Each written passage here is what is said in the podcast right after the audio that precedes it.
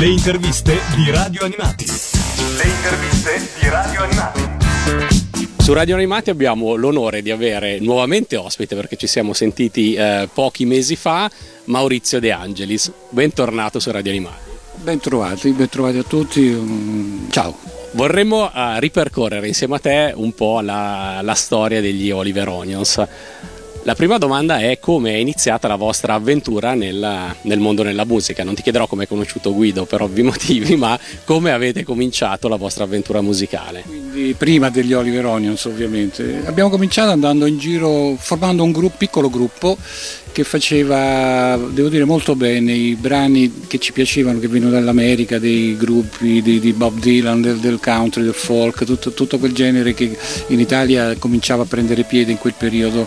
E stiamo parlando di fine anni 60 e con questo gruppo andavamo in giro a suonare e mh, ci prese il pallino, lo sghiribizzo di cominciare anche a, ad aggiungere al nostro repertorio qualcosa di nostro, di quindi cominciare a comporre qualcosa. Facemmo dei brani e quando ne, ne accumulammo uh, diversi e, mh, li abbiamo presentati a una casa discografica che era la RCA ovviamente, o dico ovviamente perché noi siamo di Roma e a Roma la casa discografica per eccellenza era RCA insomma.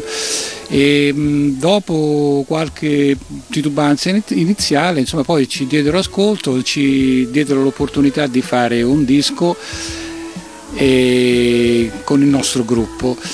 Disco che ci aprì delle porte perché facendo questo disco entrammo in contatto con funzionari e produttori che erano lì dentro, si sparse la voce che, eh, insomma, che, che sapevamo suonare, voglio dire che, che non, non, guastava e così da, da, da quel momento in poi mh, venimmo presi in considerazione anche per fare eh, i turnisti. I turnisti sono quei, quei, quei musicisti che vivono in studio di registrazione e suonano per altri artisti, suonano nella base, nel, eh, qualsiasi strumento, chitarra, pianoforte, quello che, che, che uno fa e facendo questa attività di turnisti abbiamo avuto modo di conoscere tante persone, tanta gente e così via. Qual è questo primo disco che vi ha aperto le porte? Si chiamava eh, Beat Melody, Beat Melody però eravamo molto convinti di quello che facevamo, ci piaceva,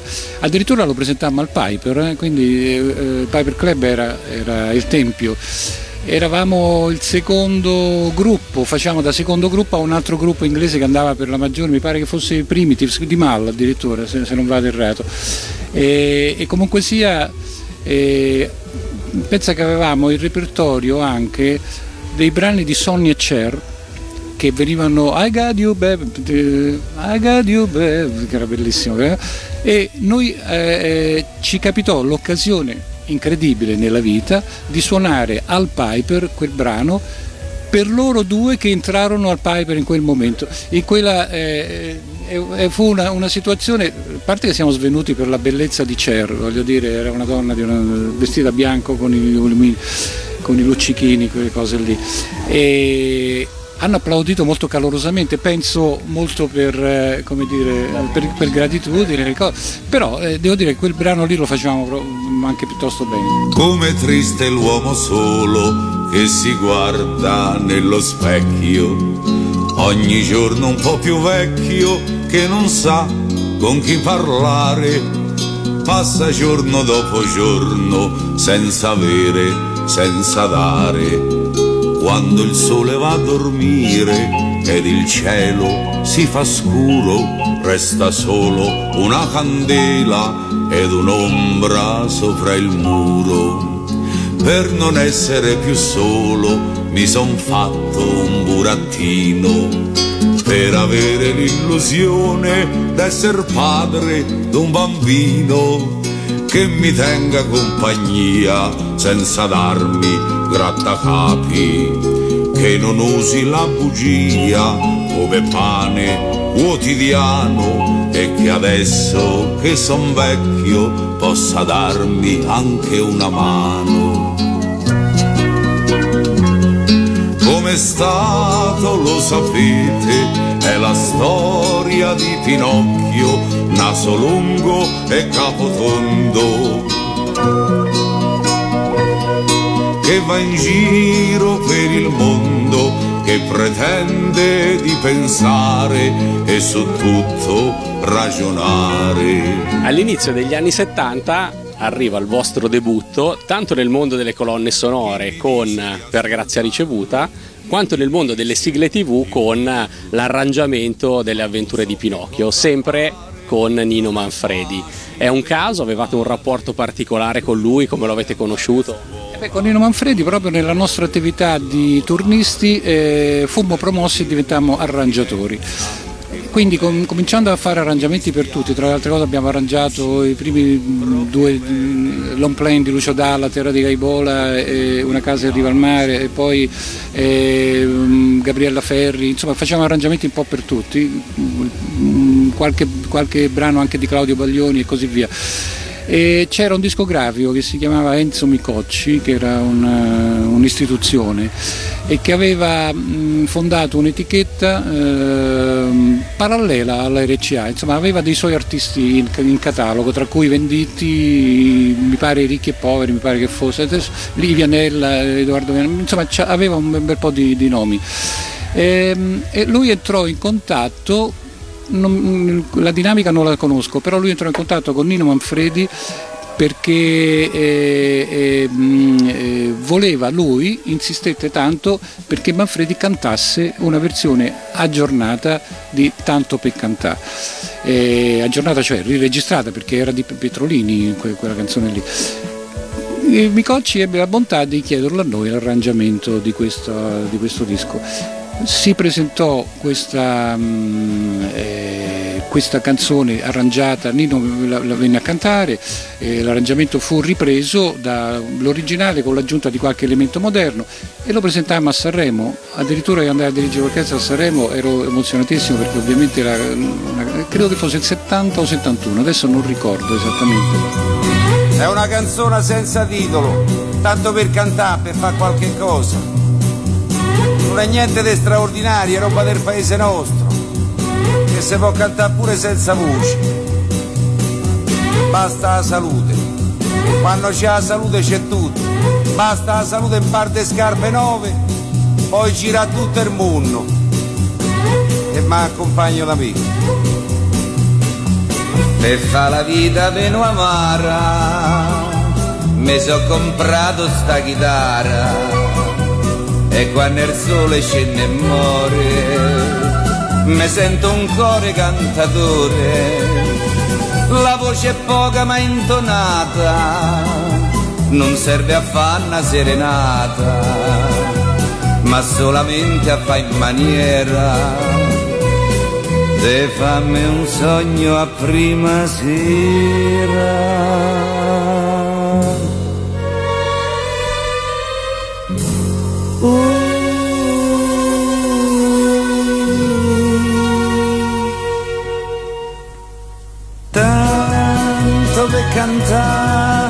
perché mi sento un friccico nel cuore. Tanto per sognare perché nel petto mi ce nasce un fiore. Fiore di là che mi riporti verso il primo amore. E sospirava le canzoni mie e mi rintontoniva de bugie fatto sta che la collaborazione con Lino Manfredi fu così simpatica, così anche felice, perché poi, poi, lui praticamente vinse quel Sanremo da un punto di vista numerico, perché vendette più dischi lui del, del, quasi del vincitore di Sanremo di quell'anno, che non ricordo chi fosse, però mi ricordo che in gara c'erano nomi grossi tipo Celentano, tipo... vabbè, poi se uno poi va a vedere e a quel punto Nino Manfredi ci chiese, visto che stava facendo il suo primo film come regista, per grazia ricevuta, ci chiese se ce la sentivamo, ce la sentivamo di fare eh, il, la musica di, di, questo film. Gli dicemmo di sì, anche se non l'avevamo mai fatto, però era una, una, una, un'esperienza che ci affascinava, ovviamente, ci affascinava, e... però questo è il vantaggio anche di essere in due perché i caratteri non sono mai uguali, io sono più prudente, più riflessivo, e mio fratello era ed è ancora più immediato si lancia prima. Per cui lui ha detto subito sì, io ho detto più che sì, ho detto un ni forse, eh, perché mh, non, non, sapevo esattamente che tipo di lavoro bisognasse fare, però poi appena ho, ho capito, ecco diciamo che ho, ci ho messo un attimino più di tempo, effettivamente poi la, la cosa, eh, ovviamente facemmo di tu, tutto eh, con il consenso di Nino perché volle sentire i, le nostre idee, i nostri temi, nostre, eh, la nostra procedura. E, quando lui fu convinto andammo avanti spediti. Poi la fortuna fu che il film ebbe molto successo e, e a quel punto noi eravamo battezzati come compositori di musica da film.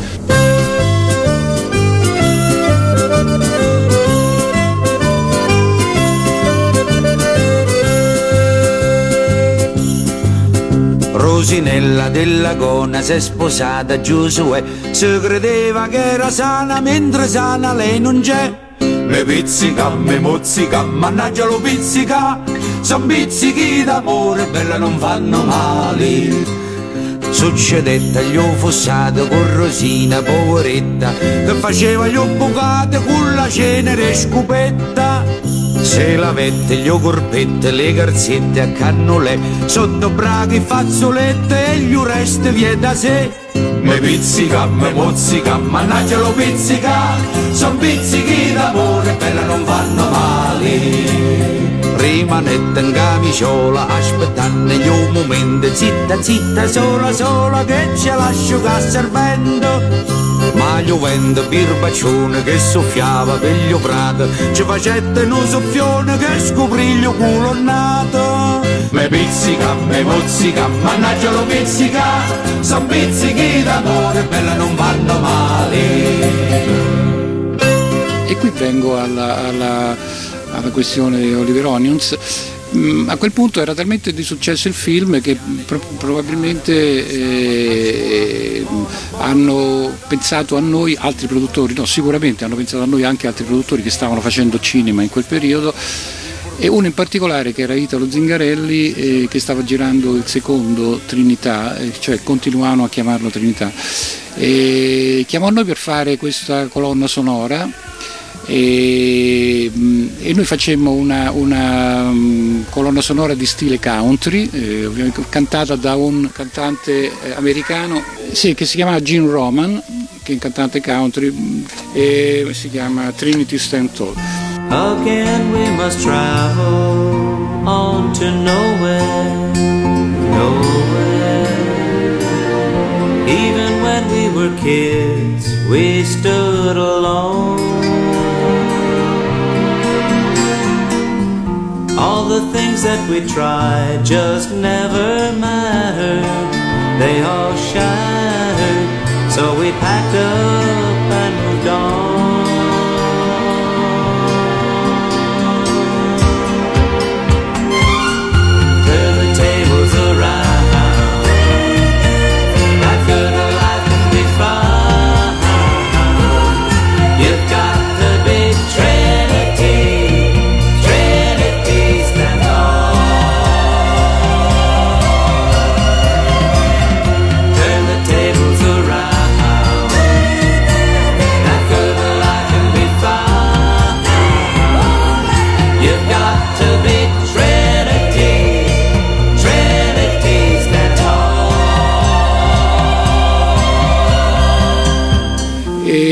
ebbe successo clamoroso anche questo e quindi noi entrammo anche un po' nella, nella, dire, all'attenzione, nell'attenzione di tanti produttori. Tante... Una domanda, il Trinity Stand Tall e mh, mm, continuavano a chiamarlo Trinità è stato il vostro primo incontro con Bud Spencer e Terence Hill, primo di una lunghissima serie. È stato un amore a prima vista o cioè, avete capito che lì poteva nascere un sodalizio duraturo o alla prima volta no? Insomma, era la vostra seconda colonna sonora e, e chissà cosa sarebbe successo dopo. Ma no, ovviamente non avevamo capito un tubo perché non, non, eh, non, non si capisce la prima volta. Poi il sodalizio in realtà mh, mm, questi sodalizi vanno e vengono, anche perché poi i sodalizi non sono mai in prima persona con gli attori. Noi eravamo contattati e ingaggiati, diciamo così, dai produttori o dal regista e gli attori venivano dopo, non avevamo neanche occasione fisica di incontrarci perché loro giravano il film e noi il nostro lavoro lo mettavamo a film girato, quindi non avevamo neanche un incontro fisico, eh, cosa che è avvenuto mh, successivamente con altri, con altri film dove magari Carlo ha fatto anche, mi pare in un'occasione ha cantato anche un brano.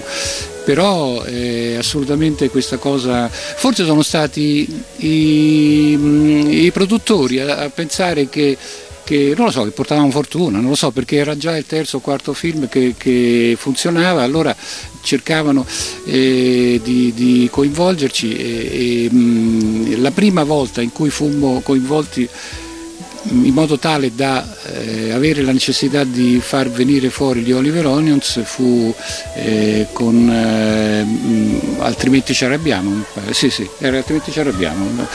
E, mh, e dunque cosa successe? successe che i film erano per il mercato internazionale. Erano girati in inglese gli attori avevano un nome inglese il regista pure spesso e volentieri aveva un nome inglese e, e allora cosa successe? Su, successe che anche il gruppo che, doveva, che cantava questo eh, doveva necessariamente essere inglese, ma, ma, adesso mi correggo perché in realtà gli Orionzi sono nati con Flying Through the Air, quindi con più forte ragazzi. Ecco, questo, mi mancava questo passaggio.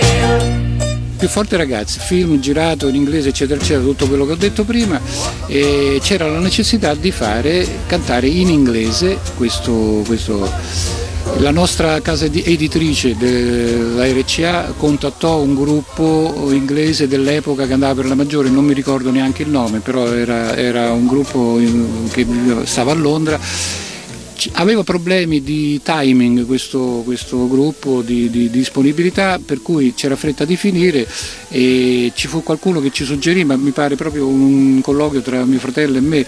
Dice ma noi tutto sommato andiamo in giro con il nostro gruppo a cantare in inglese perché non ci proviamo a cantare questo? Ci provammo e fu così che dovemmo trovare eh, ci imbattemmo nella necessità di eh, trovare un nome per questo gruppo perché in realtà nessuno doveva sapere che, che, eravamo io e mio fratello a cantare, questo era un segreto di Pulcinella, solo, però eh, gli addetti ai lavori lo sapevano ma nessuno l'avrebbe dovuto sapere perché se no non funzionava più il gioco. E il trucco intanto era trovare un nome che facile da pronunciare, quindi Oliver Onions è il, è il frutto di una ricerca che ha fatto uno, il nostro collaboratore storico Cesare De Natale, che è colui che ha fatto tutti i testi insieme a, a, a sua moglie Susan Duncan Smith, che lavorava eh, all'RCA all'epoca, ma anche, anche, Cesare lavorava come produttore interno all'RCA in quel periodo. E loro ci aiutarono molto a trovare intanto il nome e poi ci aiutarono a, a, a, a completare il brano scrivendo il pezzo, il testo. E per cui con eh, Flying Through the Air eh, nacquero ufficialmente gli Oliver Onions.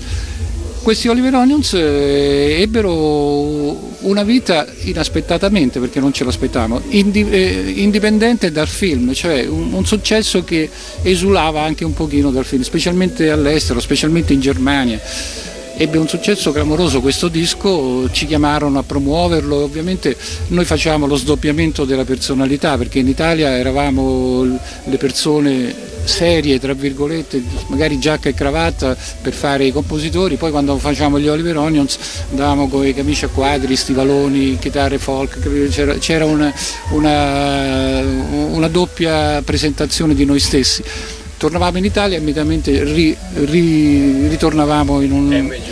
Sì, è MG Orchestra, insomma che è una, una, cosa un attimino più ufficiale, una veste più ufficiale.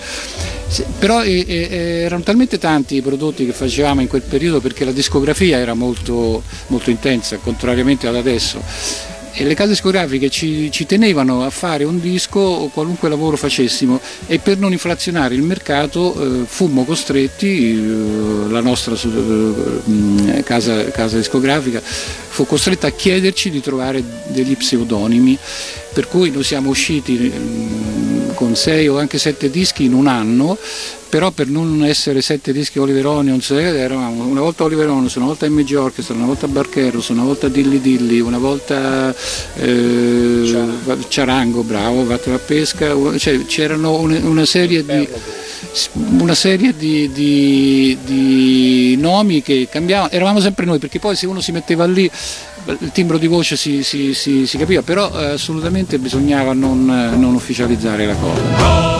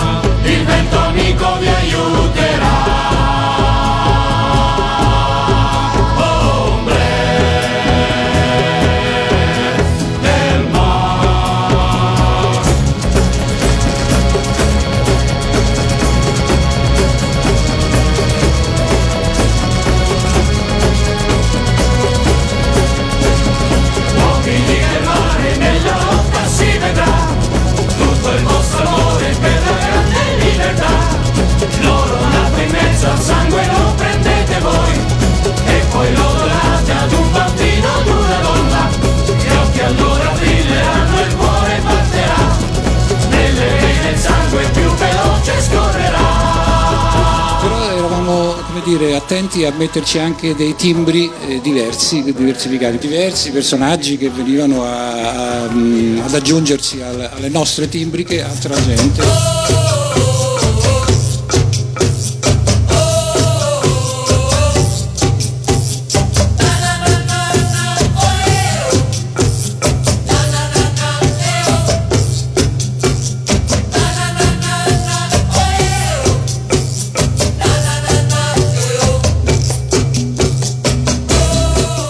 Se c'era un brano sudamericano, per esempio tipo Magnana, eh, c'era un nostro percussionista che si chiamava Vandrake, eh, personaggio folcloristico straordinario.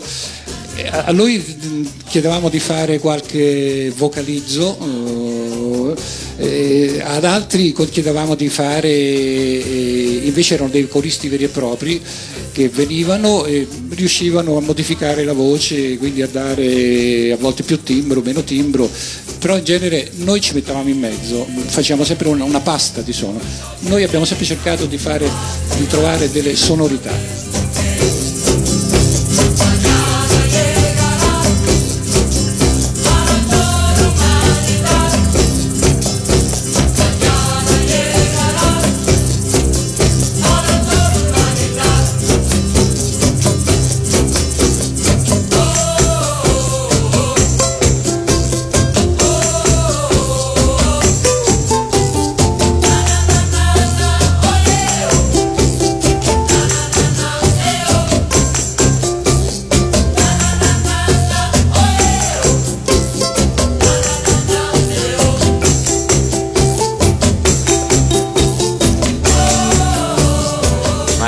Coliveronios quanto è durato? Cioè fino a quando mh, ha funzionato che nessuno sapesse che dietro c'eravate voi? Io so di un aneddoto che mi è stato riferito di un pranzo all'RCA in cui, oh, insomma, un qualche aneddoto divertente che ti chiedo di riraccontare. È divertente, lo riracconto perché è divertente. Era la pausa pranzo dell'RCA dove tutte le maestranze andavano a mangiarsi il panino a, a, a, al bar e il mercoledì c'era questa hit parade di, di Lelio Luttazzi dove annunciavano i dischi mh, nei primi posti della classifica. E quel giorno c'eravamo io e mio fratello e tutti gli altri tra cui funzionari, produttori e gente eh, importante. C'erano anche vari artisti che sarebbero diventati poi artisti famosi ma che cercavano all'epoca di sfondare. C'era ancora Renato Zero che cercava di fare i provini c'era, c'era gente voglio dire che effettivamente stava Vabbè, in questo uh, ambiente qui c'era, noi, qualcuno ci aveva soffiato, ci aveva, ci aveva soffiato nell'orecchio che il nostro disco, un nostro disco era piazzato bene in classifica ma non, non si sapeva quanto, quanto bene. E fatto sta, insomma, ci siamo messi lì a sentire, mangiando eh, questo, questo parere, c'era Leluttazzi che annunciava, allora numero 6 e via con il numero 6 che fosse mi pare Gloria Gaynor o quel, numero 5 c'era un altro, numero eh, c'era non so, adesso non ricordo quali erano. Eh, quando è arrivato al numero 1, numero 1, Come me for fun in my buggy. Ovviamente io sono, mi sono raggelato, mio fratello pure, abbiamo, ci siamo dati un'occhiata un po' così, non nessuno ha eh, fiatato. C'era lì vicino uno dei, di questi produttori stupendi che hanno fatto un sacco di successi, eh, questo per dire come si possa essere influenzati, eh, eh, che ebbe una battuta di... Cazzo, sti americani però. questa, eh, mi scuso per il termine, ma è, è, serve a descrivere, a descrivere la, la, uh, la circostanza. Insomma.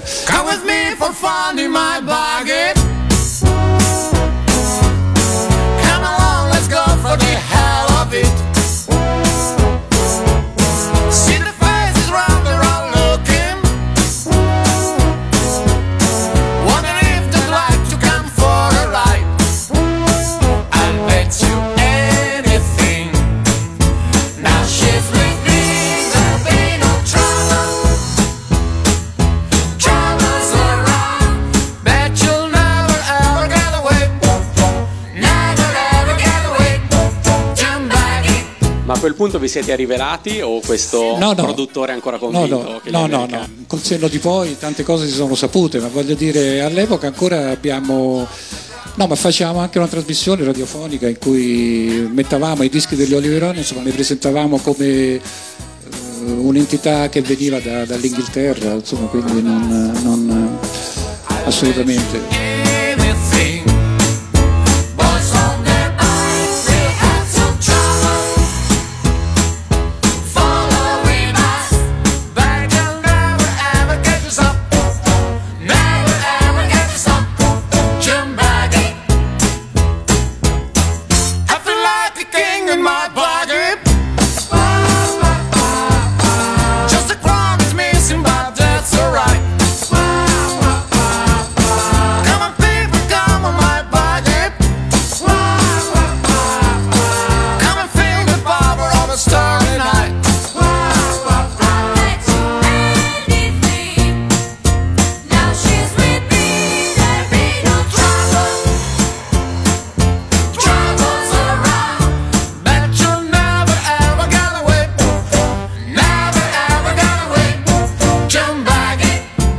Proposito di Buggy, un successo clamoroso, la canzone è tuttora famosissima, però per quel film non è mai uscito un LP. Come è stato possibile che il famoso coro dei pompieri, per esempio, non abbia mai visto la luce discograficamente?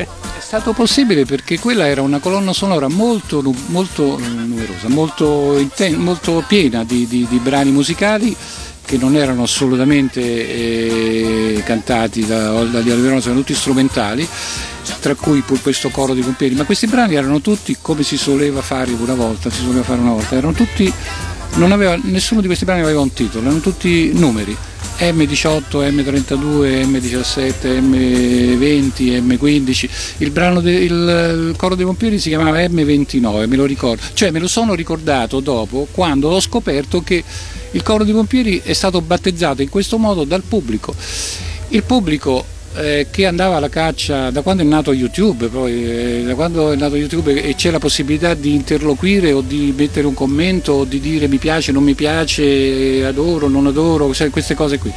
Eh, a forza di, di, di, dire, di andare avanti eh, con questo tipo di conoscenze e di diffusione, e io fui contattato dal, dall'editore della, della, RCA perché era un brano edito dalla RCA che mi chiese, che mi chiese dice, qui bisognerà dare un titolo a questo brano, cioè mi dicono di quello dei pompieri ma qual è? E io dico no, io non lo so, non so qual è quello dei pompieri, Se, però poi non ho neanche il programma musicale perché il programma musicale a quei tempi lo consegnavamo alla, alla casa editrice e noi non ne, non ne, avevamo nessuna copia, non c'erano i computer purtroppo, non c'era eh, l'archivio digitale.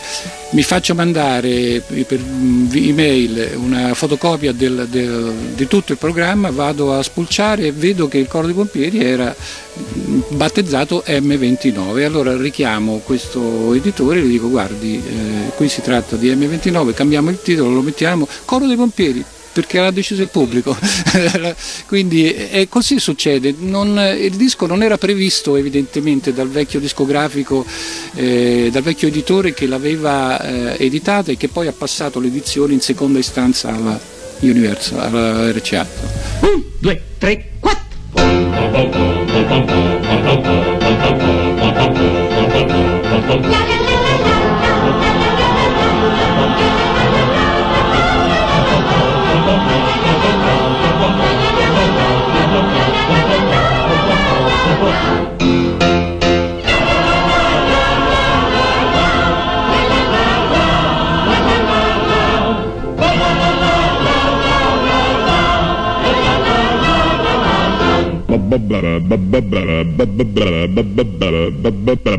Facciamo un piccolo passo indietro all'incontro con Cesare De Natale e Susan Duncan Smith. Abbiamo detto che eh, l'origine del nome Oliver Onions è loro, ma come vi siete incontrati e che ruolo hanno avuto eh, Cesare De Natale e Susan Duncan Smith nella, nella storia degli Oliver Onions e già che abbiamo qui addirittura Cesare De Natale facciamo rispondere direttamente a lui. Benvenuto innanzitutto su Radio Animati. Ben trovati voi tutti, naturalmente sono qui di passaggio per caso e mm, per rispondere alla tua domanda che hai appena fatto Maurizio, beh, sempre in RCA perché eh, appunto sia Guido che Maurizio, ma soprattutto Maurizio con la sua chitarra stupenda, e spesso faceva turni di registrazione con, con i vari eh, arrangiatori dell'epoca che erano sempre o Bacalov o Morricone, sempre loro due di solito. E, e naturalmente io la prima volta che sentì questo signor turnista dico ammazza come suona, io sono fiorentino però a Roma da tanti anni, ammazza come suona questo. Per esempio la bambola di Patti Bravo era, Maurizio già che era sempre ricercatissimo.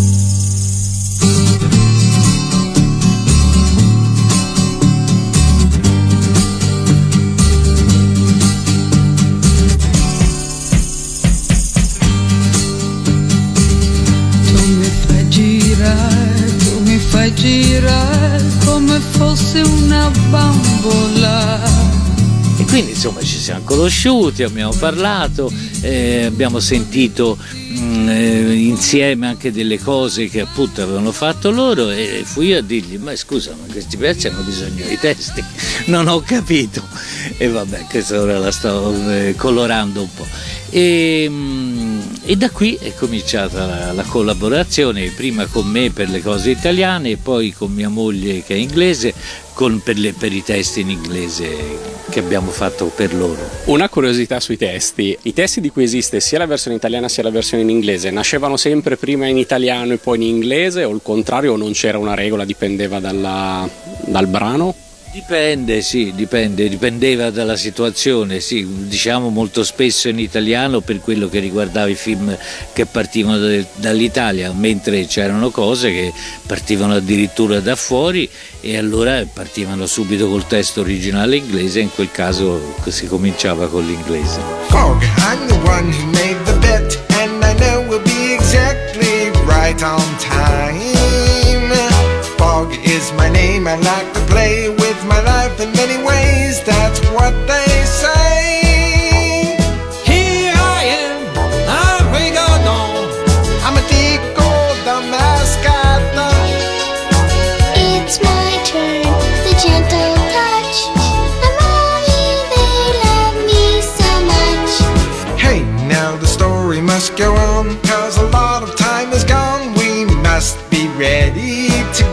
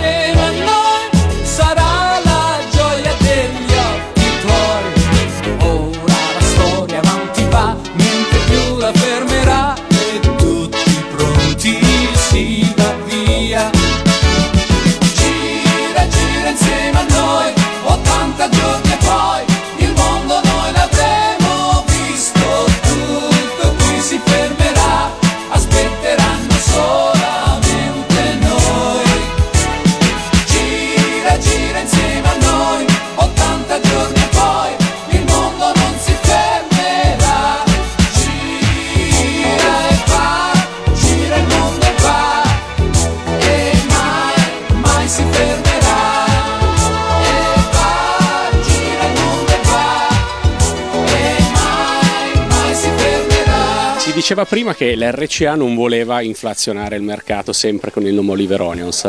In alcuni casi le vostre canzoni, comunque a parte le prime di ehm, Nino Manfredi o di Gene Roman, comunque anche dopo avete continuato ad affidare vostre canzoni ad altri cantanti come eh, Katie and Gulliver per Angels and Beans o Sammy Barbo per il signor Robinson.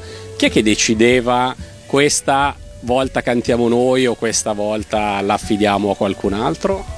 No, beh, si decideva insieme con ero d'accordo con, con la casa discografica, con- anche con- con Cesare, avevamo eh, delle idee e che non fosse il momento giusto magari di fare un altro disco Oliver Onions perché ne avevamo già uno che, che era uscito da appena un mese o due, quindi eh, mh, poi conoscevamo questi, questi ragazzi, que- questo- questi gruppi, questi vocalist che, che- che avete citato, erano molto bravi e molto adatti, molto giusti per fare, per fare certe cose, quindi ci piaceva anche cambiare un po' sonorità. In effetti è stato molto utile poterlo, poter utilizzare altri tim- altre timbriche per, per questo tipo di cose.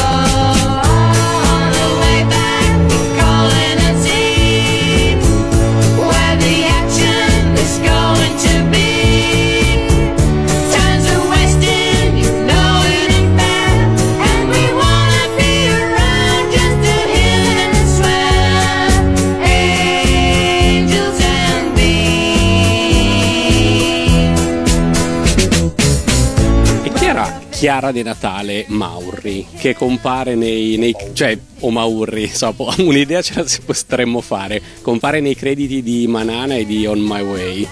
Era eh, mia, so- è mia sorella, grazie a Dio, psicologa ancora esistente a Firenze, mia sorella che, che si era appena iscritta alla SIAE e, e- e alla quale eh, mandai il, il brano che mi avevano dato eh, Guido e Maurizio da- per poter fare il testo e, e, e mandai e dissi Chiarella questo è il tuo momento, fammi un testo ed è rimasto quello e ancora lei si diverte con i suoi pazienti che c'ha ancora, si diverte come una pazza a pensare a questa cosa che, che chiaramente ha fatto un enorme piacere e ha portato anche soddisfazione. You love, you love.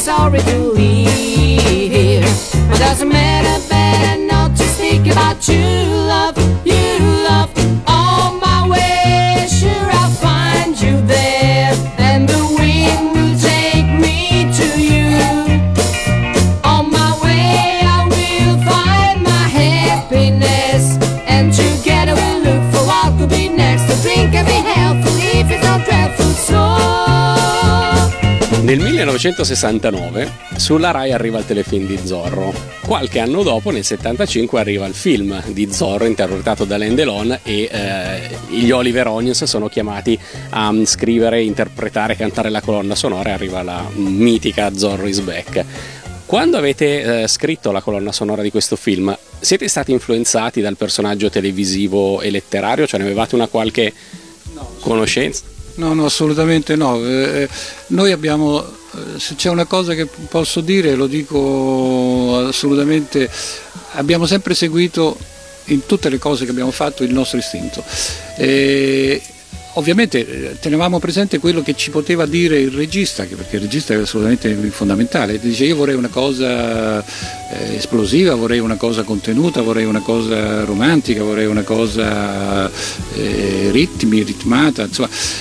Però noi davamo un'interpretazione cioè, noi cucinavamo con i nostri ingredienti il piatto che il regista voleva.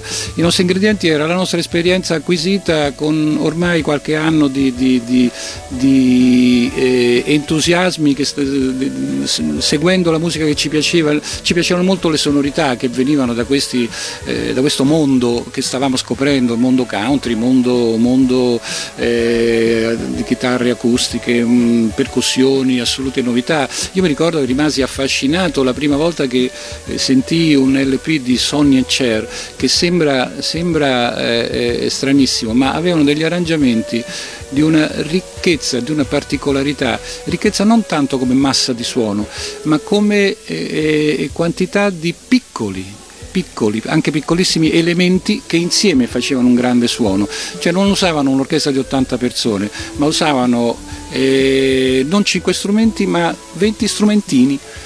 Eh, Erano piccoli ma messi insieme davano una. mi ricordo le loro ritmiche fatte da una fusione di, di chitarre, cembalo, dobro, eh, campanellini, erano assolutamente straordinari.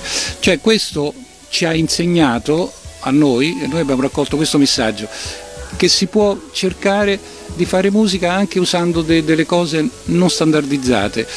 Cioè a noi piaceva anche, per assurdo, eh, fare un disco in cui la, cas- la- la- la- parte ritmica fosse rappresentata so, da un bicchiere che si che si percoteva con un, con un cucchiaino, eh, eh, non so se rendo l'idea, era, era la, ric- la ricerca di una sonorità e, e in questo senso eh, n- non era possibile farci influenzare da una tradizione che era veramente molto, molto classica. Io mi stavo interrogando non tanto sulla un'influenza musicale quanto sul fatto di poter conoscere già molto bene il personaggio di Zorro perché al di là del film magari conoscevate il personaggio letterario o televisivo per cui eh, avevate una, un'ispirazione alimentata dal fatto di aver visto il telefilm in televisione. Beh, completo allora la risposta dicendo che comunque Zorro uno lo immagina, però noi immaginavamo l'ambientazione di Zorro, pensavamo che fosse ambientato in questo Messico, eh, per cui la nostra eh, eh, dire, focalizzazione di Messico e di musica messicana era già,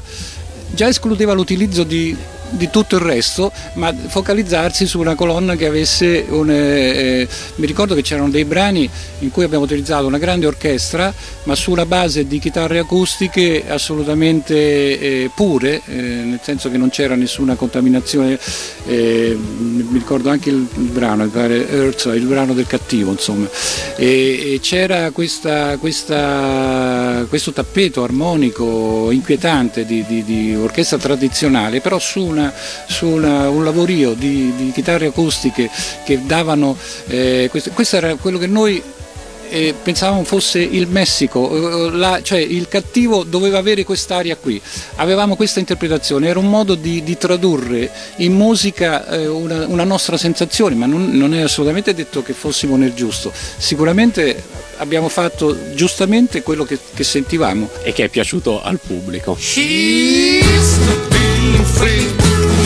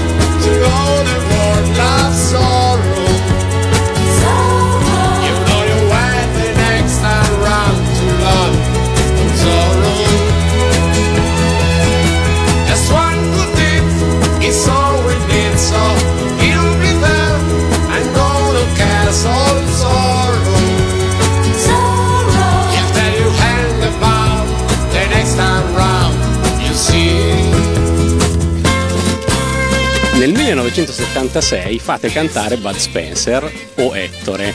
La cosa poi la ripetete due anni dopo per lo chiamavano Bulldozer. Volevo sapere com'è stata l'esperienza di portare Bud Spencer in uno studio di registrazione, se è stato facile convincerlo. Bulldozer lui ha cantato una canzone, una donna redonda, una cosa così, eh, ma su, su Ettore eh, eh, non non era lui a cantare, e questa è una sorpresa, era, era, un, coro, era un coro di Nora Orlandi, e, um, era un baritono del, del, coro di Nora Orlandi. E, e quindi abbiamo uh, fatto una seduta di registrazione standard usando, utilizzando il coro di Nora. E l'equivoco nasce che, per il fatto che Bud ha una voce baritonale ovviamente e allora ovvia- hanno fatto tranquillamente eh, l'abbinamento, eh, il pubblico eh, parlava di Ettore, diciamo che il corista faceva finta di essere Bud Spencer, ecco questa è la cosa, ma, cioè, ma n- nessun inganno, nessuna cosa, era proprio un turno di registrazione normale, un normalissimo turno di registrazione, eh, è, è, nato un equivoco che, che, si è consolidato nel tempo, ma quel brano lì eh, eh, è stato messo in bocca a, a ai titoli di testa e la gente automaticamente ha fatto 2 più 2. Ho capito, e in questo caso il pubblico non può decidere come per il titolo del coro dei pompieri, ovviamente non è stato. Vi canto la storia dei miei quattro soldati. Oh, Ettore.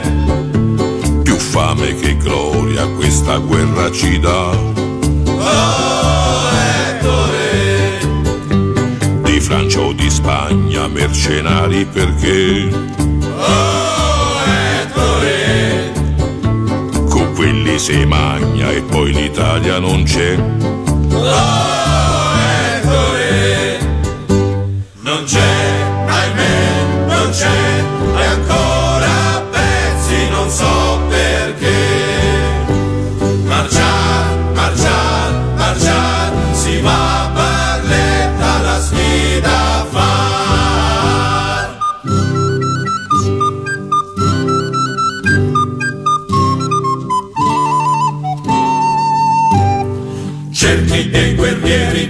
Frati e biscazzieri, giri e frughi come un pazzo trovi un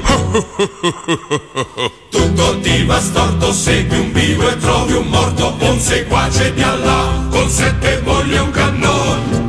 Devi un ladrone e qui che salti a ruolare, e poi miracoli far, mentre già rischi tanti fischi, perché se non siamo tredici la sfida coi francesi non si fa.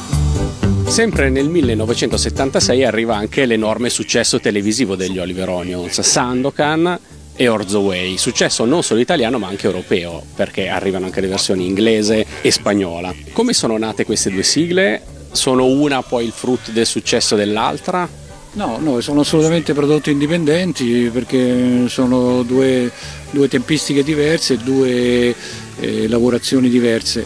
E Sandokan è nata come una- un, un brano che dovesse essere la sintesi di un'atmosfera che fosse eh, come dire, eh, capace di attirare l'attenzione eh, alla gente, cioè nel senso, dalla- mi spiego meglio, il regista ci chiese di, di farci venire un'idea eh, utile a catturare l'attenzione della gente che stava in attesa dell'inizio della, della- della puntata. Eh, cosa che- l'unica cosa che può far scattare immediatamente eh, una persona, se ci pensiamo bene, può essere insomma, un rumore o un urlo. E noi abbiamo detto, beh, chiaramente non è che possiamo fare un rumore, cioè un- un'esplosione.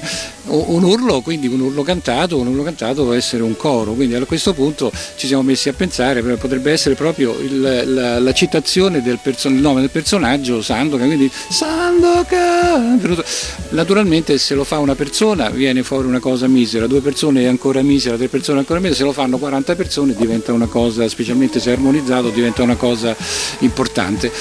E e noi questo abbiamo fatto, abbiamo registrato e, e abbiamo eh, creato questa sonorità che ha colpito molto. Devo dire che erano anche un po' contrari in, in Rai ad utilizzare questa cosa perché loro avrebbero sposato più volentieri una, una, mm, linea più tradizionale. Però eh, Tant'è, aggiungo subito che in televisione la, la sigla iniziale è solo strumentale, c'è il coro Sandokan ma poi è strumentale, la vostra versione cantata è stata montata come sigla finale. Sì, eh, adesso questo manco me lo ricordavo, però insomma in genere è così. Eh, Eppure stiamo parlando di un periodo in cui esistevano ancora i titoli di testa e i titoli di coda, non è come oggigiorno in cui esistono solo i titoli di coda che neanche si fanno sentire. Cioè esistono dal punto di vista della- dell'applicazione sulla, sulla su scena, ma non vengono ascoltati perché per- ma 5-6 secondi vengono sfumati con massima soddisfazione del compositore, quindi questa è una cosa che andrebbe, andrebbe corretta. No, ma lì c'era un lavoro su Sandokan, un, lavoro di, un grosso lavoro di colonna sonora, di ricerca di suoni, anche lì suoni eh, birmani, suoni indiani, strumenti sitar, tablet, per- percussioni, eh, figure. Ecco, quello che non possiamo fare, quello che noi occidentali possiamo fare è utilizzare gli strumenti eh, orientali, diciamo così. Però la- il modo di, di- di far arrivare queste sonorità alle orecchie della gente occidentale è proprio di usare una forma musicale vicina a noi. Quindi in realtà noi abbiamo suonato con strumenti eh, etnici eh, qualcosa di estremamente, estremamente nostro. È, è stato un po' eh, l'espediente, ma l'espediente in senso, in senso buono del termine, non è una valenza negativa questo termine, insomma, è stato un po' il, il modo per trasmettere, perché in fondo quello che affascina molto, ecco, una cosa che, che bisogna sempre tenere presente, che io ho imparato e che bisogna sempre tenere presente nella musica, che è importantissimo il timbro. Cioè non è solo la, la melodia, l'armonia o il ritmo, ma è anche il timbro, perché il timbro, eh, cioè cambiare uno strumento che fa una cosa piuttosto che un'altra, e ti dà la collocazione, la collocazione geografica, la collocazione temporale, perché tutti abbiamo delle- avuto delle influenze da piccoli e, da, eh, e in qualche modo da un racconto, da una storia. L'immaginario, la, la scena che noi ci immaginiamo eh, leggendo un libro, leggendo eh, Salgari o Salgari, che si vuole, però eh, quando uno immagina una- un- uno scenario del genere, effettivamente si immagina anche delle particolarità, delle cose che non ha mai sentito, quindi anche a livello acustico. E questa è stata eh, la linea che abbiamo seguito, quindi come abbiamo- avevamo fatto con Zorro, insomma, ma questa è, è la cosa.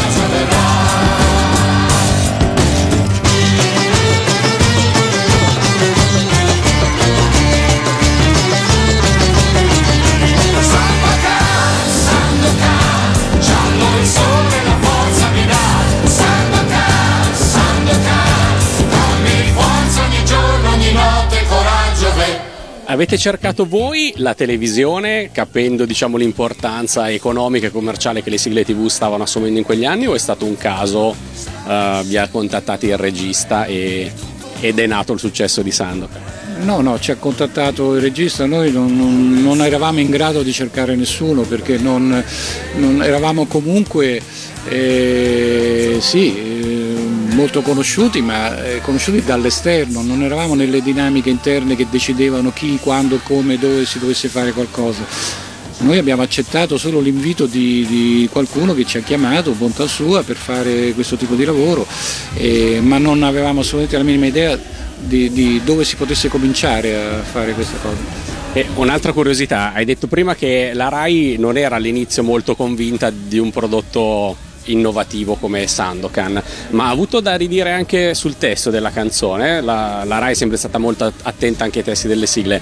Cioè, vi, ha, vi ha chiesto, questo lo chiedo a Cesare, di ritoccare il testo di Sandokan o di Orzo Way perché non adatto a- agli- ai telespettatori. No, devo dire che non è successo, chiaramente questo eh, ha molto, ci ha fatto molto piacere e mm, naturalmente ogni volta, così come per le colonne sonore Guido e Maurizio sono sempre stati eh, contattati dal regista che poi eh, consigliava e diceva quello che voleva di- de- de- de- per il film, Così Guido e Maurizio, quando mi facevano sentire i pezzi sui quali io dovevo fare un testo, però mi davano anche un'idea del, eh, o del film o, de- o della serie televisiva e io chiaramente mi adeguavo a quello e poi creavo col, col- col- col mio, creavo quello che doveva venire fuori. E, e quindi ecco, questo. Corri ragazzo vai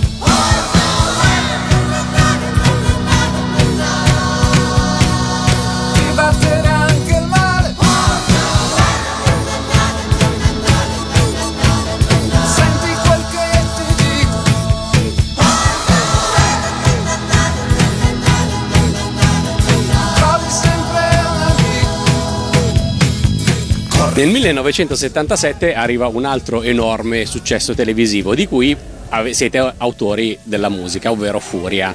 Eh, testo questa volta di Albertelli e interpretata da Malla. La prima domanda è perché non l'avete cantata voi? Perché era, se non vado errato, era un disco della Ricordi e e noi eravamo sotto contratto con, con RCA, quindi siamo stati interpellati solo come autori. E la cantò Mal perché era un cantante bravissimo e, e sulla cresta dell'onda in quel periodo noi siamo stati ben felici che la cantasse lui. E- però lì facemmo proprio solo, tant'è vero che il, il testo lo fece Albertelli che era un, un- un autore della, della- della Ricordi, quindi eh, io dico eh, per semplificare autore della Ricordi, ma insomma voglio dire è un autore che, che- che, eh, come dire, eh, lavorava nell'ambito eh, spesso della, della produzione della discografia Ricordi, insomma ecco questo. Ma in questo caso siete stati presenti anche in studio per la registrazione o vi siete limitati a comporre il pezzo e dopo è stato registrato? Abbiamo registrato noi, la base l'abbiamo fatta noi. La base, se proprio vogliamo dire la base è Oliver Onions, allora se- perché l'abbiamo fatta, l'abbiamo fatta lì, abbiamo- cioè noi abbiamo, abbiamo ricevuto l'incarico di fare questa sigla e questa sigla l'abbiamo fatta, ma realizzata non solo la, la parte musicale, ma rea- la- il disco, la realizzazione del disco. Prima avevo capito che vi foste limitati a uno spartito. Quindi è vostra l'idea anche di un lato B versione Papero Mi- è Daggy Meeking che lo fa, che Daggy è straordinario e che è bravissimo, devo dire che mi diverte molto quando la sento perché però eh, la base è la stessa l'idea è anche stata eh, eh, l'idea di, di- di introdurre, di far venire dei bambini a cantare questo non mi ricordo se fu un'idea nostra che proponemmo all'autore del pe- o al produttore che era Gianni Sangius tra altre cose, eh, produttore ricordi. Comunque ci fu tutta questa serie di combinazioni studiate evidentemente insieme per fare questa cosa qui. Ma noi eh, la, la nostra, la nostra- il nostro incarico era di, di- di- di realizzare una sigla. Se fosse stata RCA l'avrebbero cantata di Oliver Onions, Eh, visto che era una sigla che veniva da Milano, è stata cantata da un artista di Milano. West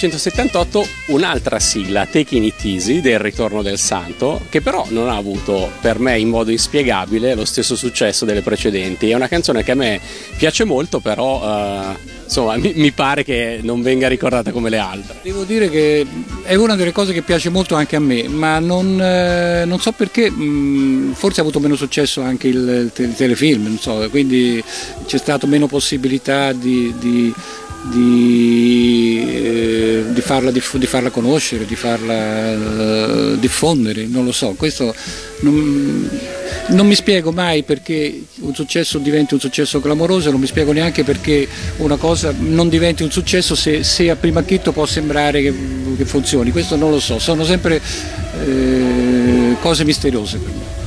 Soprattutto nel mondo delle colonne sonore e delle sigle, dove eh, il successo della- del film stesso, della serie stessa, poi ha un ruolo più importante che non per altri prodotti musicali.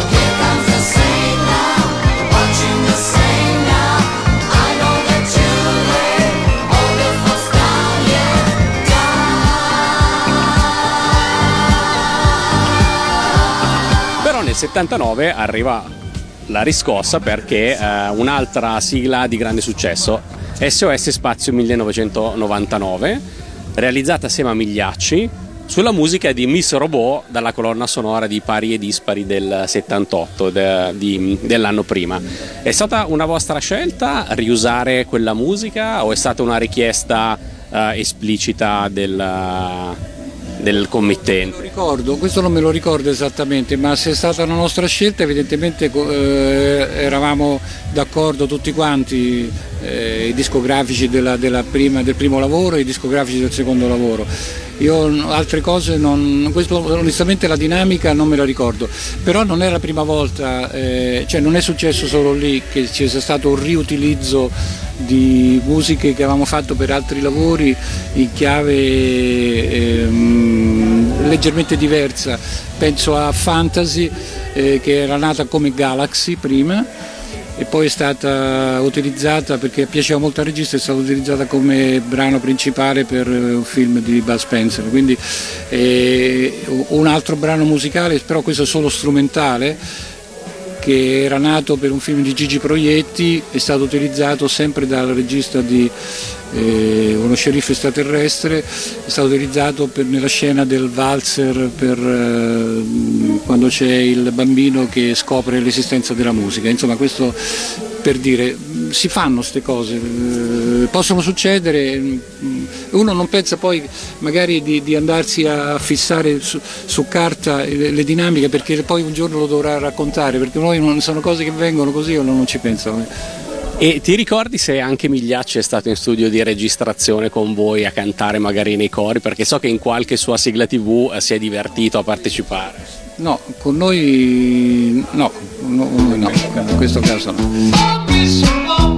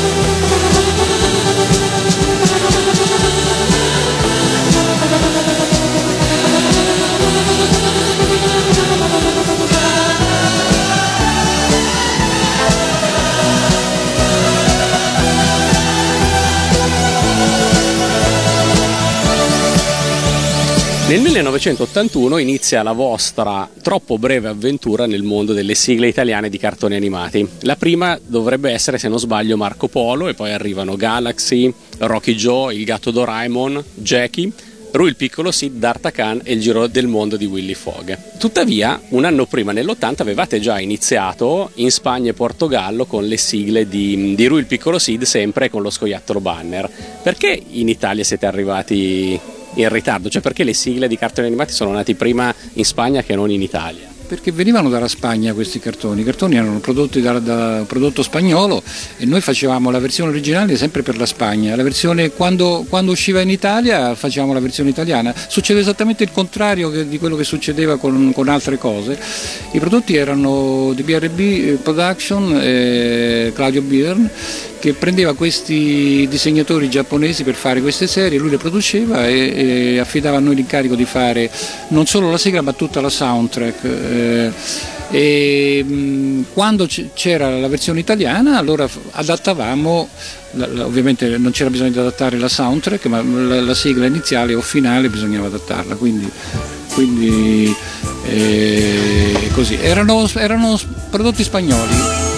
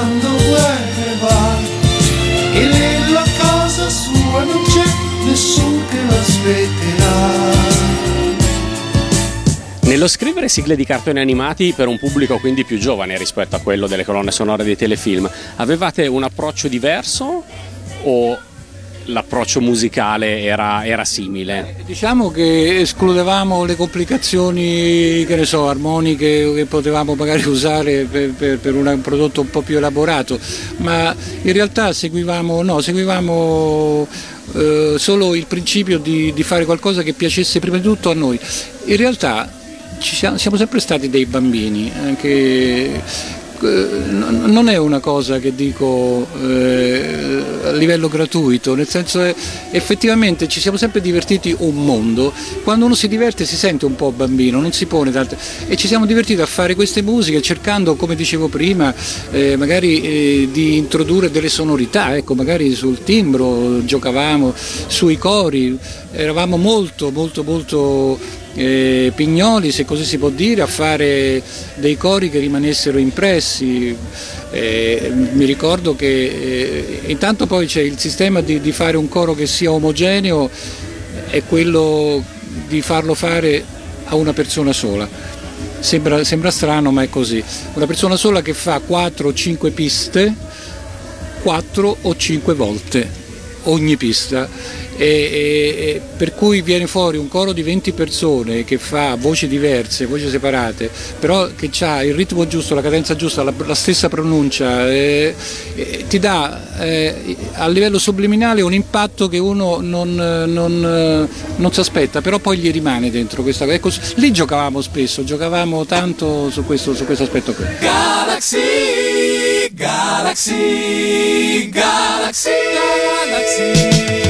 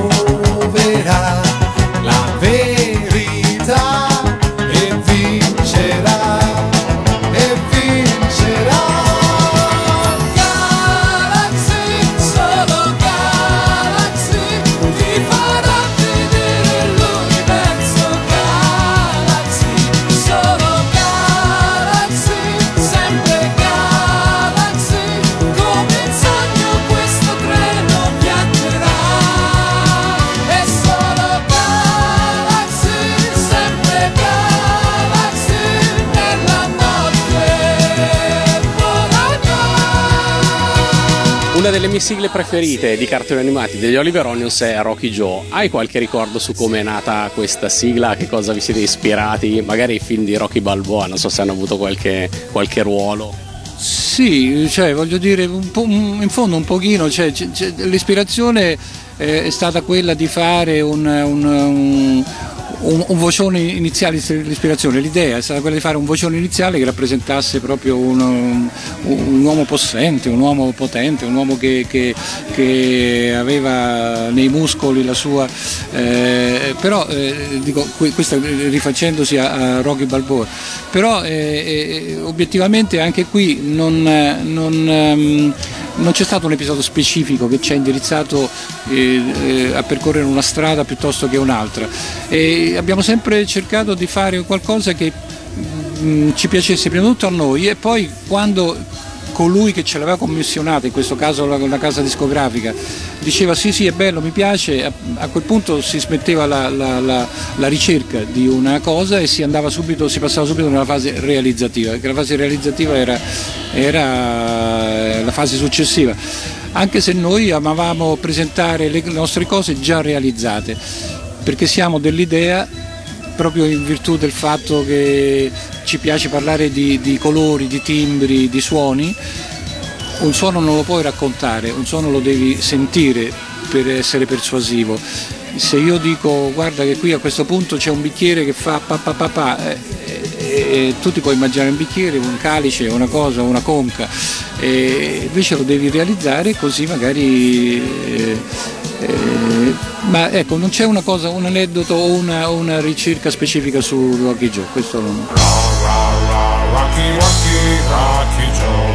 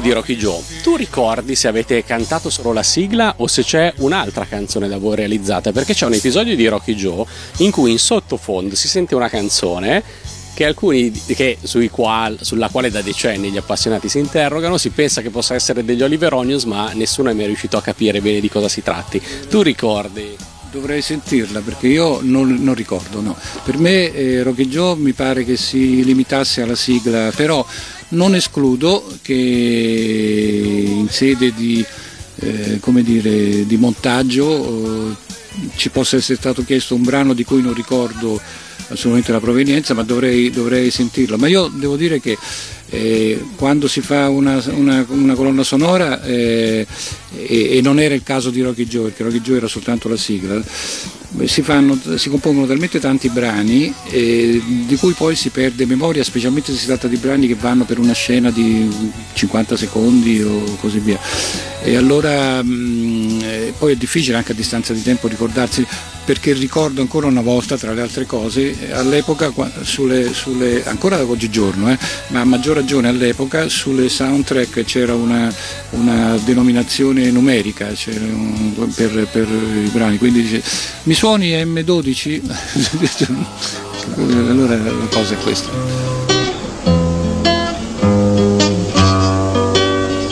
Mani in tasca. Lasciami in pace, Joe. Ti lascerò solo se mi prometti che non scapperai da casa e che ci ritornerai subito. Scappare? E perché? Non fare la gnorri, tua mamma mi ha detto tutto. Se non torni a casa mi ucciderà visto che crede che sia io il responsabile di questo pasticcio. Ma io non ho nessun motivo per scappare di casa. Cosa? Un campione sarai. Mia madre era così arrabbiata che non ha voluto ascoltare il mio parere e io ho voluto dimostrarle che ho una personalità. Che pianta grane, tanto chiasso per niente. Questa grana l'hai piantata tu col tuo comportamento scortese. È ufficiale, non è degli Oliver Onions. Non è una cosa mia, no. No, Chi è invece Benedetta Serafini, la cantante di Rui il piccolo Sid e di D'Artacan? E come è stata scelta per cantare le- con voi? Una, una vocalist, ci serviva una ragazzina all'epoca appunto che avesse quel timbro di voce per cantare, una, un- una corista, una cantante da, da- da studio e che mm, prendemmo per l'occasione, mm, ma non non ha avuto seguito poi, ovviamente è stata una... I turnisti, un turnista, turnista vocale o turnista ehm, strumentale, insomma, in quel caso era vocale e aveva il timbro giusto per fare quel personaggio lì, ehm, fine.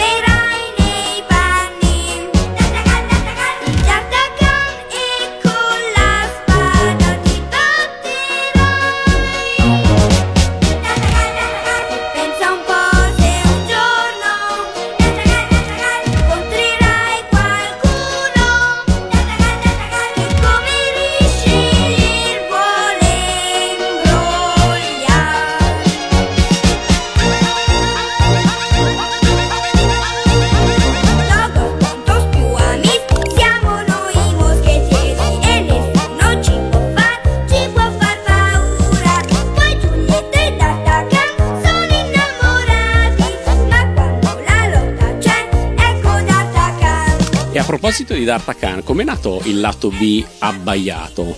È, è- è nato, dunque, se, se non vado errato, mi pare che ci sia ancora una volta lo zampino di Daggy Meeking, forse che è lui che abbaia, eh, perché ehm, Quindi per fare una battuta non avete perso voi una scommessa, quindi come punizione avete dovuto abbaiare una sigla.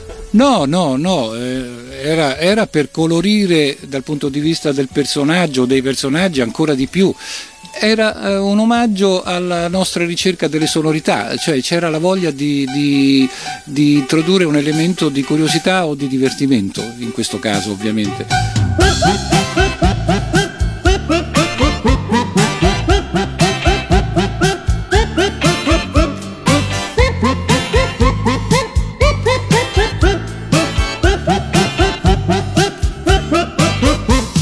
Quindi per fare, ovviamente per fare la, la limitazione di un cane gabbaia ci voleva un musicista, un fior di musicista come Daghi, ehm, incredibile, che tratta la voce proprio con, con- con eh, grande facilità, per cui riesce ad assumere delle colorazioni e delle connotazioni proprio eh, è lo stesso Daghi che canta un brano degli Oliver Onions che si chiama Mr. Nothing Goes Right, eh, tratta da un- dal film Chissà perché capita molto a me, e lì fa, è un'altra interpretazione di, di- di- grande, di grande livello.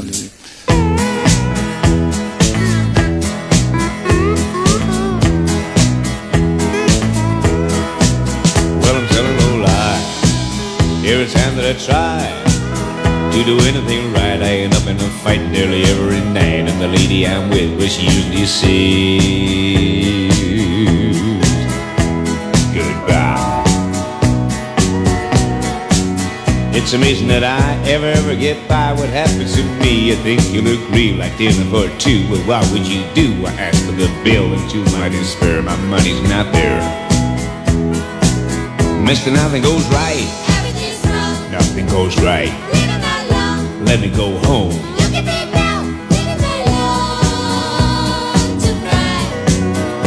Even at school, I was the fool, breaking my neck. Oh, what the heck? Right. Everything's wrong. Alone and home. I'm tired of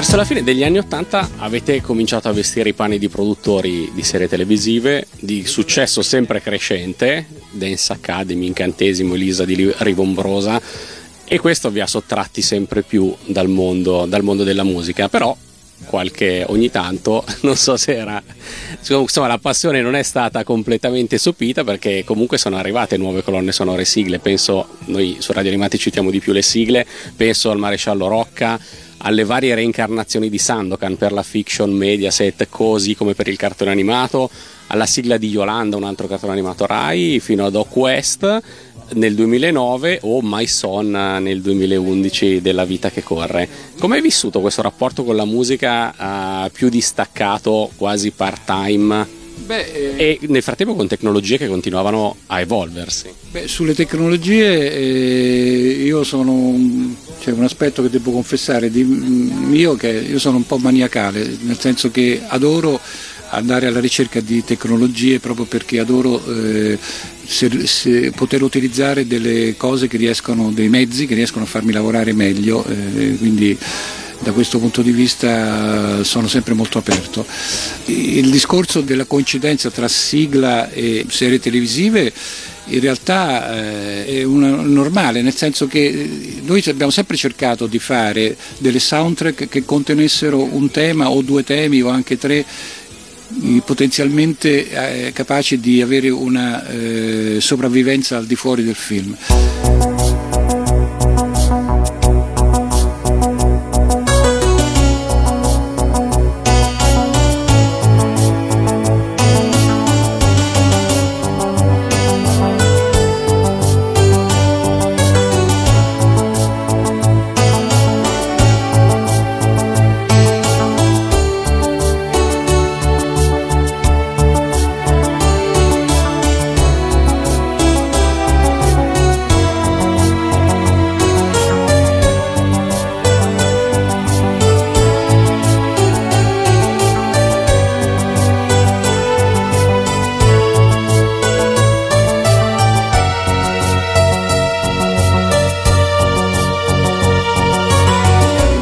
Rocca è una, per esempio, è una, eh, non- lì non è una sigla, lì ovviamente è tutto un commento per- a cui eh, fa- è stata inserita eh, la versione diciamo così ufficiale del tema principale in due vesti diverse, sia una in testa e una in coda, quella in coda più sbarazzina, è, un- è stata fatta in tre quarti, è fatto un- quasi un valzerone.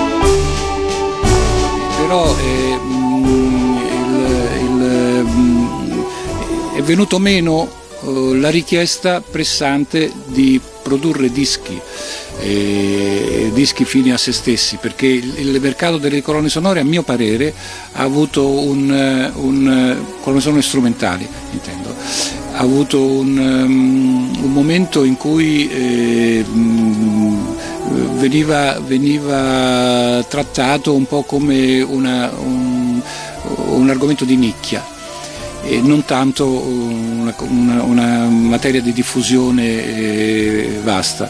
Per cui anche dal punto di vista discografico c'è stata una richiesta meno pressante di, di produrre delle cose che potessero avere delle vite indipendenti. Poi si scopre che magari una, una sigla o una musica eh, mh, piace lo stesso, ma si scopre adesso con, nuove, eh, con, con i nuovi sistemi di, di- di informazione, parlo appunto del, del- del- del pubblico che attraverso internet può mh, dare pareri, dare suggerimenti, fare citazioni o scaricarsi de- delle, delle citazioni di brani. E quando tanta gente dice quel brano mi piace, quel brano mi piace, vuol dire che quel brano potrebbe avere un mercato se ci fosse un mercato, e questo è il problema. Eh, anche My Son, che è una, una- una- la sintesi di una colonna sonora molto, questo abbastanza, come dire, abbastanza mm, poco divertente perché tratta un argomento molto serio che è quello del, del- de- del sabato sera quando i ragazzi sono un po' imprudenti e mi si mettono alla guida eh, avendo un po' bevuto allora può succedere magari qua- qualche problema.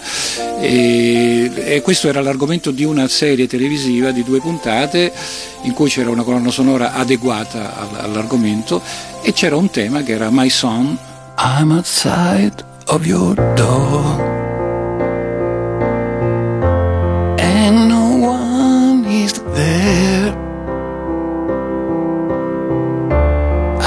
can't take it no more anymore. I won't see you again. Something in the air whispering your name.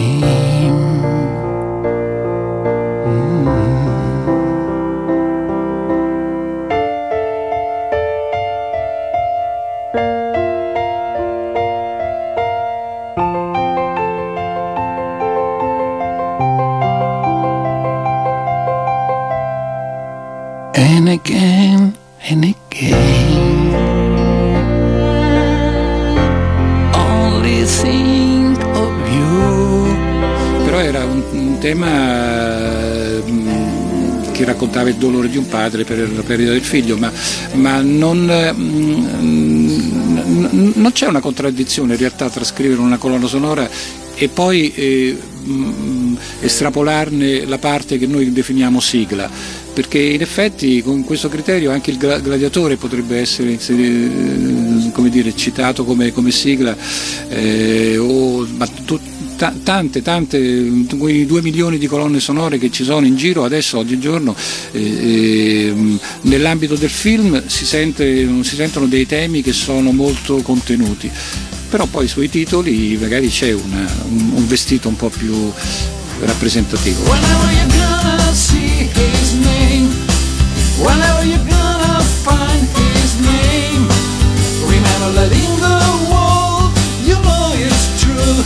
there's only one.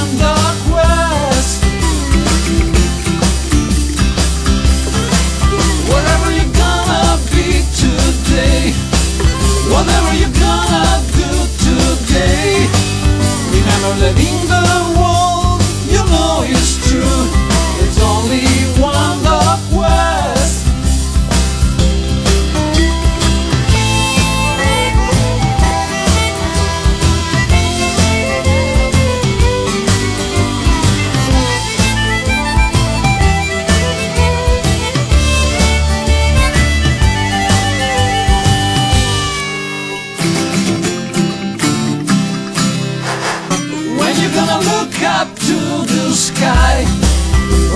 gonna see the stars so bright.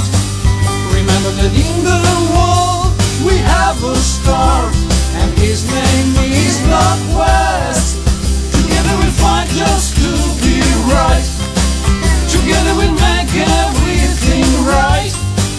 Remember that in the world we have a star, and his name is Northwest. Noi rimarremo qui a farti domande all'infinito, però purtroppo il nostro tempo è ai noi finito e quindi ti ringraziamo tantissimo di essere stato su Radio Animati e verremo a tormentarti un'altra volta. Finiremo la seconda puntata un'altra volta e vi ringrazio dell'ospitalità e vi auguro buon lavoro.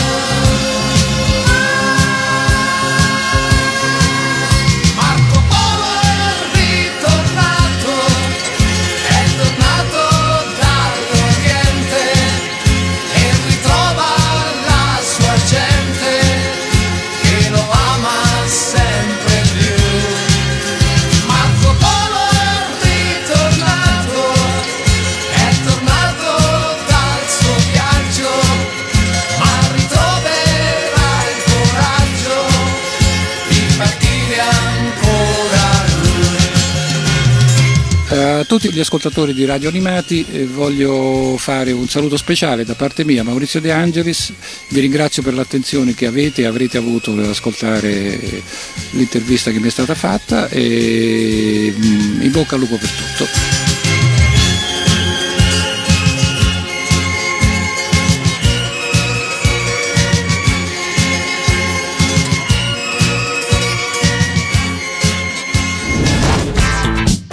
Le interviste di Radio Animati. Le interviste di Radio Animati.